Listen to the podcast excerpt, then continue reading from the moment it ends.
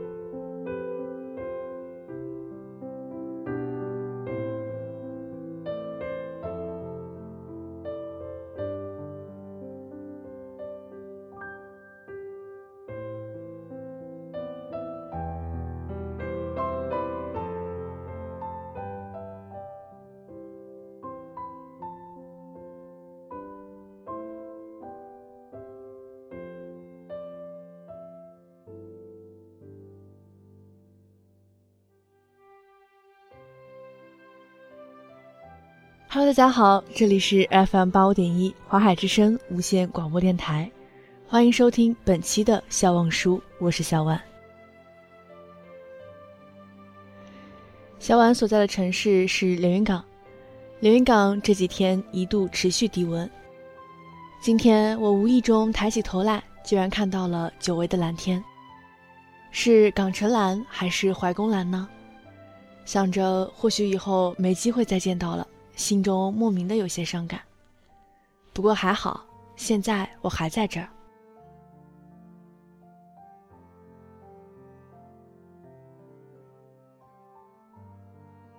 今天给大家分享的文章是来自罗一成的《放风筝的人》。喜欢一个人，怎么做都值得，因为你心甘情愿，不会去计较，就像放风筝。看着风筝飞起来，飞得很高，只会开心，不会在乎自己跑得累不累。人生囧事大多不期而遇，和前任女友分手后，有那么一段时间，我精神恍惚，心灰意懒。有朋友怂恿说：“世界那么大，你出去走走。”恰巧有出版商约我写本旅游书，于是我报了个旅游团——埃及八日游。包机直飞一万元，行遍六大热门地：开罗、红海、卢克索、阿斯旺、尼罗河谷、亚历山大。抵达双流机场，一见带团导游，我差点喷血，居然是陆伟，我前任女友徐媛媛的新欢。世界这么大，旅个游也能狭路相逢，真让人搞不懂。埃及八日游首站是开罗，一座毫无规划的城市，街道阡陌纵横，随意穿插。交通也极其混乱，人不让车，车不让人，压线超车、违规转弯、勇闯斑马线、无视信号灯，所有的人和车都在玩命奔赴一个不知名的终点。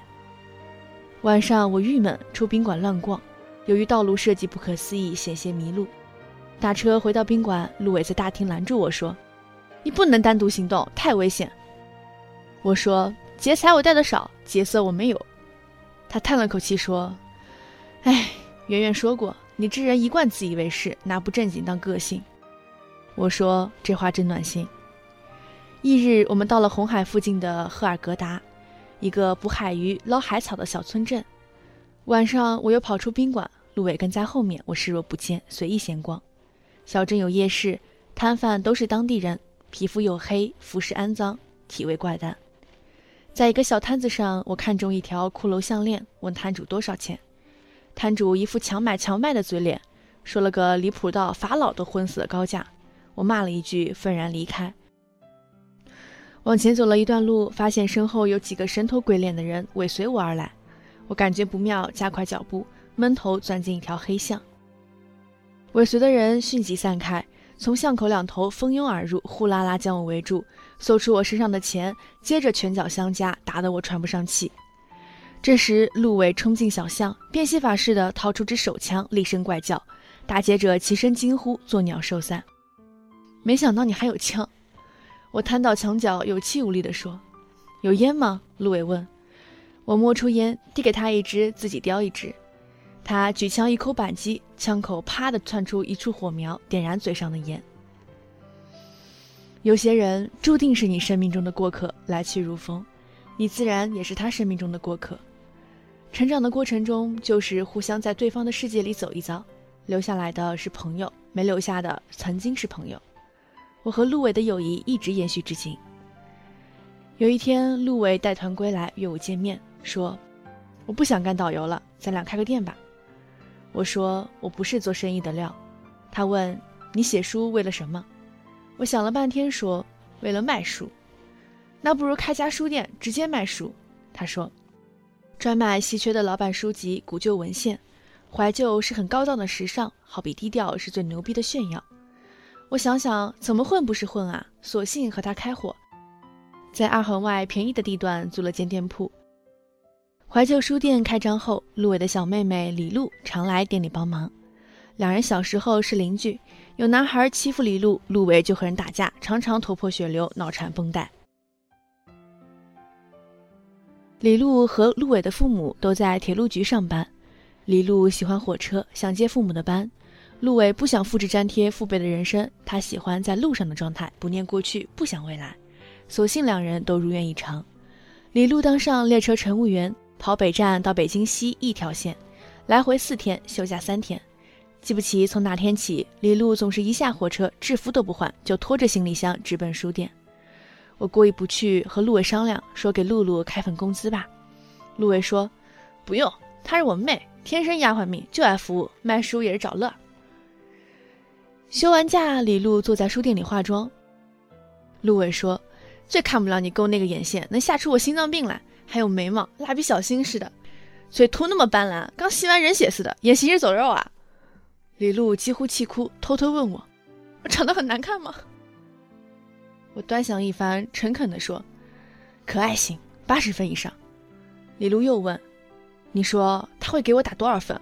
我去问陆伟，陆伟说：“也就及格吧。”我又问：“你给徐媛媛打多少分？”陆伟斩钉截铁地说：“一百分。”我去，你把他和天使搞混了吧？陆伟瞪我一眼说：“你又不是没领略过他的风采。”后来李璐告诉我。一开始，徐媛媛对陆伟忽冷忽热，若即若离。有高人指点陆伟说：“你得让他嫉妒，让他吃醋，反过来扑你。”于是陆伟决定演场戏，让徐媛媛知道自己也有人追，也是抢手货。这需要一个女孩配合，李璐是最佳人选。作为交换条件，陆伟答应陪李璐放一次风筝，那是他们小时候常玩的游戏。高手指点果然奏效。徐媛媛和陆伟越走越近，离我越来越远。可两人甜蜜不长，就生出矛盾。原因是徐媛媛认为陆伟天南地北跑，生活太动荡。当初徐媛媛嫌我太宅，出去旅游认识了陆伟，结果两人成也旅游，败也旅游。徐媛媛移情别恋，嫁了个公务员。陆伟悲愤交加，说自己认识两卡车道上的兄弟，个个心狠手辣，专替人缠抽要账。只要他一句话，分分钟把公务员剁成肉酱，然后他用肉酱炸丸子，炸各种丸子，讲得绘声绘色。我说：“你想让徐媛媛端着一盆丸子守寡？”陆伟沉默良久，突然哭起来，哭得像个孩子，泪眼婆娑地看着我说：“老子就是舍不得他呀。”我拍拍他肩，小声说：“告诉你一个秘密，徐媛媛真名叫杨花，家住海边，打鱼为生。”从小水性就很好。有句著名的鸡汤话说：“治愈失恋的良方是时间和新欢。”时间太慢，陆伟寄托于新欢。几乎每天晚上，我们都在酒吧、迪厅横冲直撞，碰见顺眼的就冲人招手，说：“你过来，我有个恋爱想和你谈谈。”要么就主动上前搭讪：“姑娘，俗话说多个朋友多条路。”不如我们先谈恋爱，分手后还做朋友，好不好？对方通常回应三个字：神经病。闹腾一阵，我们也闹得乏了，索性戒烟戒酒戒夜店，变成两个安静的清教徒，终日待在书店里翻阅那些古籍文献，读到妙趣处，兴致勃勃的讨论。年底结算，开张以来我们赔了两万。陆伟十分沮丧说：“当初开店是为了徐媛媛，他嫌我太动荡，我才辞职开店，可他还是终究嫁给了别人。”我脑中一片乱码，好半天才缓过劲。那你拉上我干嘛？我资金不足。陆伟低声说：“对不起，兄弟，我坑了你。”望着满屋线装版的文献典籍，我陡生一股冯叔坑他的冲动。一年后的一天深夜，在酒吧，我们再次见到徐媛媛。她独坐吧台边，神情落寞，目光忧郁，手里晃着一杯红酒，慢慢嘬饮。什么样的女人才会在深夜独自买醉呢？陆伟眼圈顿时红了，喃喃地说。他过得不好，我一把没拉住，他已如离弦之箭飞了出去。许媛媛婚后不久，发现丈夫和旧情人藕断丝连，于是两人闹离婚，为财产分割拉锯战。拉锯战持续一年，双方疲惫不堪。我一直以为两卡车道上的兄弟不过是路伟酒后胡侃，没想到他真找了一伙人与公务员谈判，软硬兼施。公务员五体筛糠，当即签了离婚协议，分给徐媛媛一辆车一套房。公务员也不是省油的灯，上有四个哥哥在江湖上行走，眼见兄弟吃亏，咽不下窝囊气，招呼一帮黑猛壮汉来砸店，见物砸物，见人砸人。情急之时，陆伟从柜台里摸出仿真打火机手枪，厉声怪叫。不料这个险招吼得住埃及土匪，吓不退本地流氓。壮汉们挥舞棍棒，一拥而上，将陆伟击倒。惊恐叫喊的李璐反倒镇定下来，猛扑到陆伟身上，把自己当盔甲，牢牢包裹住陆伟的身体。单薄的李璐整个背几乎被打烂，惨不忍睹。那天我重感冒，在家昏睡，见到陆伟和李璐时，两人都在医院。后来我问李璐干嘛这么奋不顾身，他淡淡的说：“小时候他总为我打架。”我也该帮他扛一次吧。须臾，他又有些羞涩地说：“我从没抱他这么紧，那么久。”然后半个月里，陆伟来去匆匆，行动诡秘，风一般冲进书店，坐上几分钟，又风一般的离开。我问李璐：“他最近在干嘛？草上飞似的。”李璐忧心忡忡说：“我也不知道，问他什么也不说。我怀疑陆伟神经有问题了。”店被砸后，他去珠宝行买了一枚钻戒，向许媛媛求婚。许媛媛说：“我不能和你在一起，我害怕。”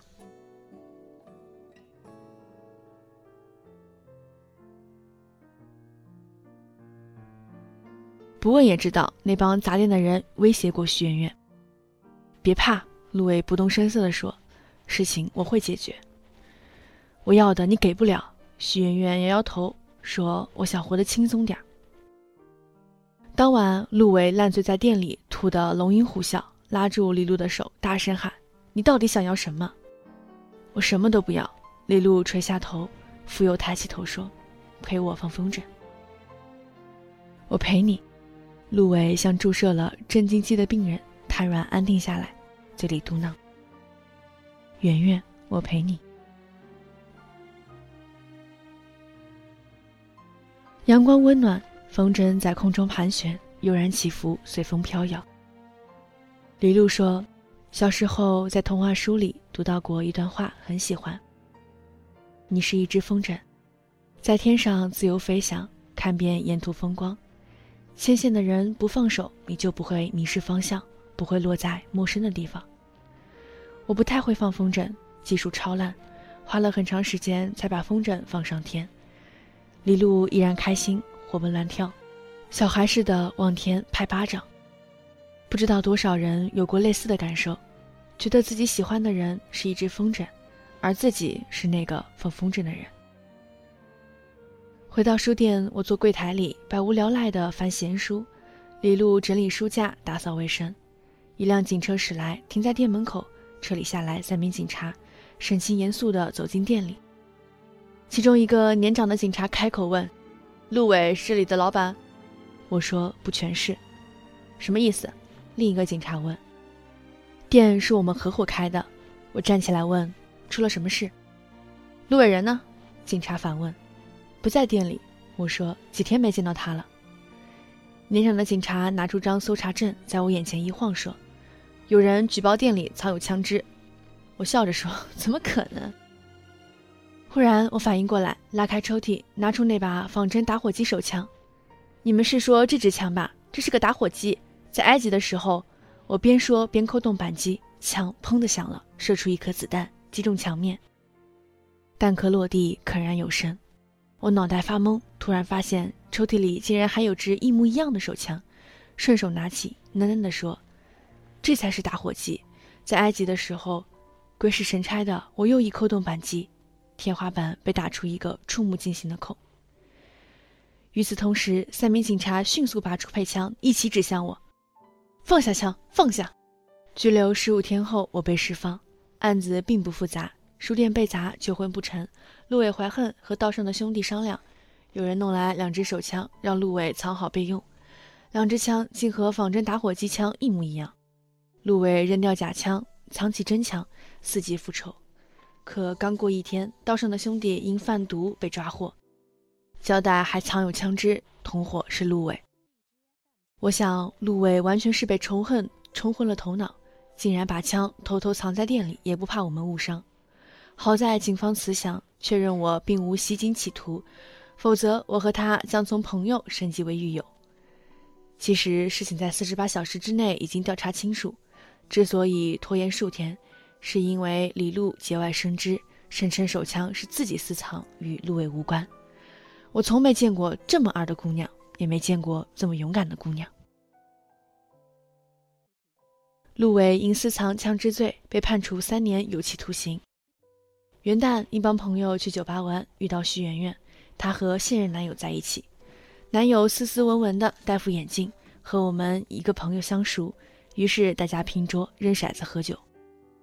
规则是骰子扔到九，喝光一杯酒；扔到八，喝一半；扔到七，斟酒；扔出两个一，点杀，点到谁谁就喝。很快，桌上堆满横七竖八的空酒瓶。在我印象里，李璐从没喝过酒。却和徐媛媛拼起酒来，起因是聊到陆伟，李璐想让徐媛媛去探监，徐媛媛摇摇头说：“生活很累，我想活得轻松些，安稳点儿。”李璐说：“你不知道他想你吗？要怎么样你才能去看看他呢？”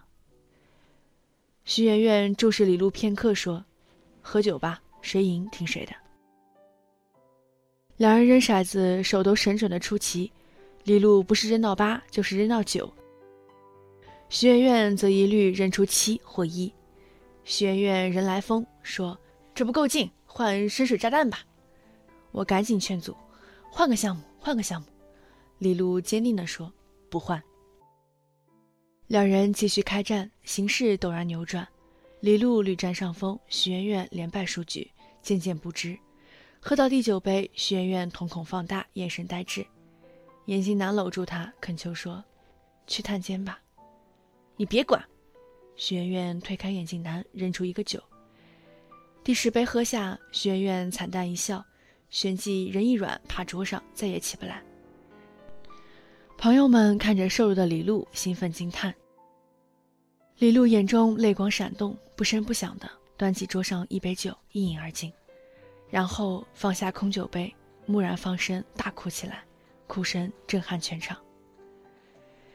那晚是李璐第一次喝醉，平时除了嘴上挂一句“我也是醉了”的口头禅，从没真正醉过。每个人醉酒后状态不同，有的抑郁默默流泪，有的内敛倒头昏睡，有的豪放通宵傻笑，有的烦躁照事笑笑，有的絮叨成谷子烂芝麻的破事来回讲八百遍。李璐是哭，一直哭，一直哭。哭得撕心裂肺，哭得日月无光。后来哭着睡着了，一夜泪未干。第二天，李璐问我：“昨天晚上我很出丑吧？”我说：“没有。”不会吧？他说：“当着那么多人哭是很丢脸的事。”不丢脸，我说：“就是太二。”那么拼命值得吗？李璐笑笑，说：“其实喜欢一个人，怎么做都值得，因为你心甘情愿，不会去计较。就像放风筝，看着风筝飞起来，飞得很高，只会开心，不会在乎自己跑得累不累。”我想了想，说：“可那只风筝飞不起来了，真飞起来，要么撞上高墙电网，要么被击毙，横尸当场。”李璐半天不出声，望向虚空处，语气坚定地说：“我会等他，就算他不在意我。我会等他，就算他不在意我。”听得我想落泪。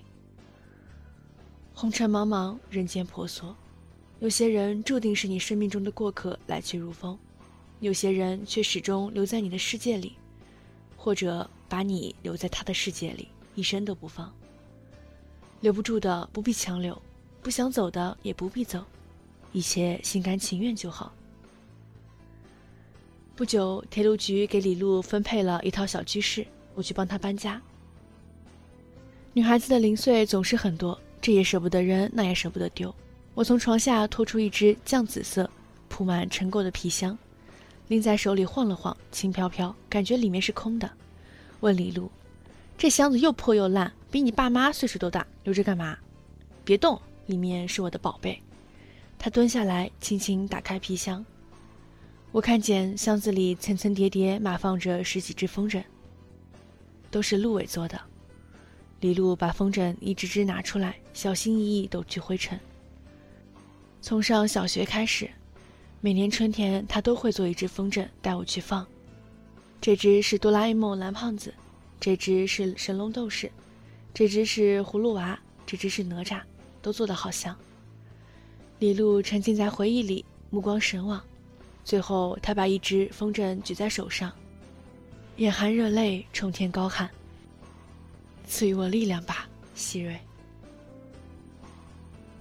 搬完家，李璐赶去上班，我送他到火车站。他在员工休息室换了装，身着白衬衣、红短裙的列车员制服。拖着行李箱登上列车，隔着车窗，他冲我微笑挥手，然后瘦瘦高高的背影一晃，消失在窗后。列车开启，我仿佛看见一只风筝慢慢升空，随列车一同缓缓奔向远方。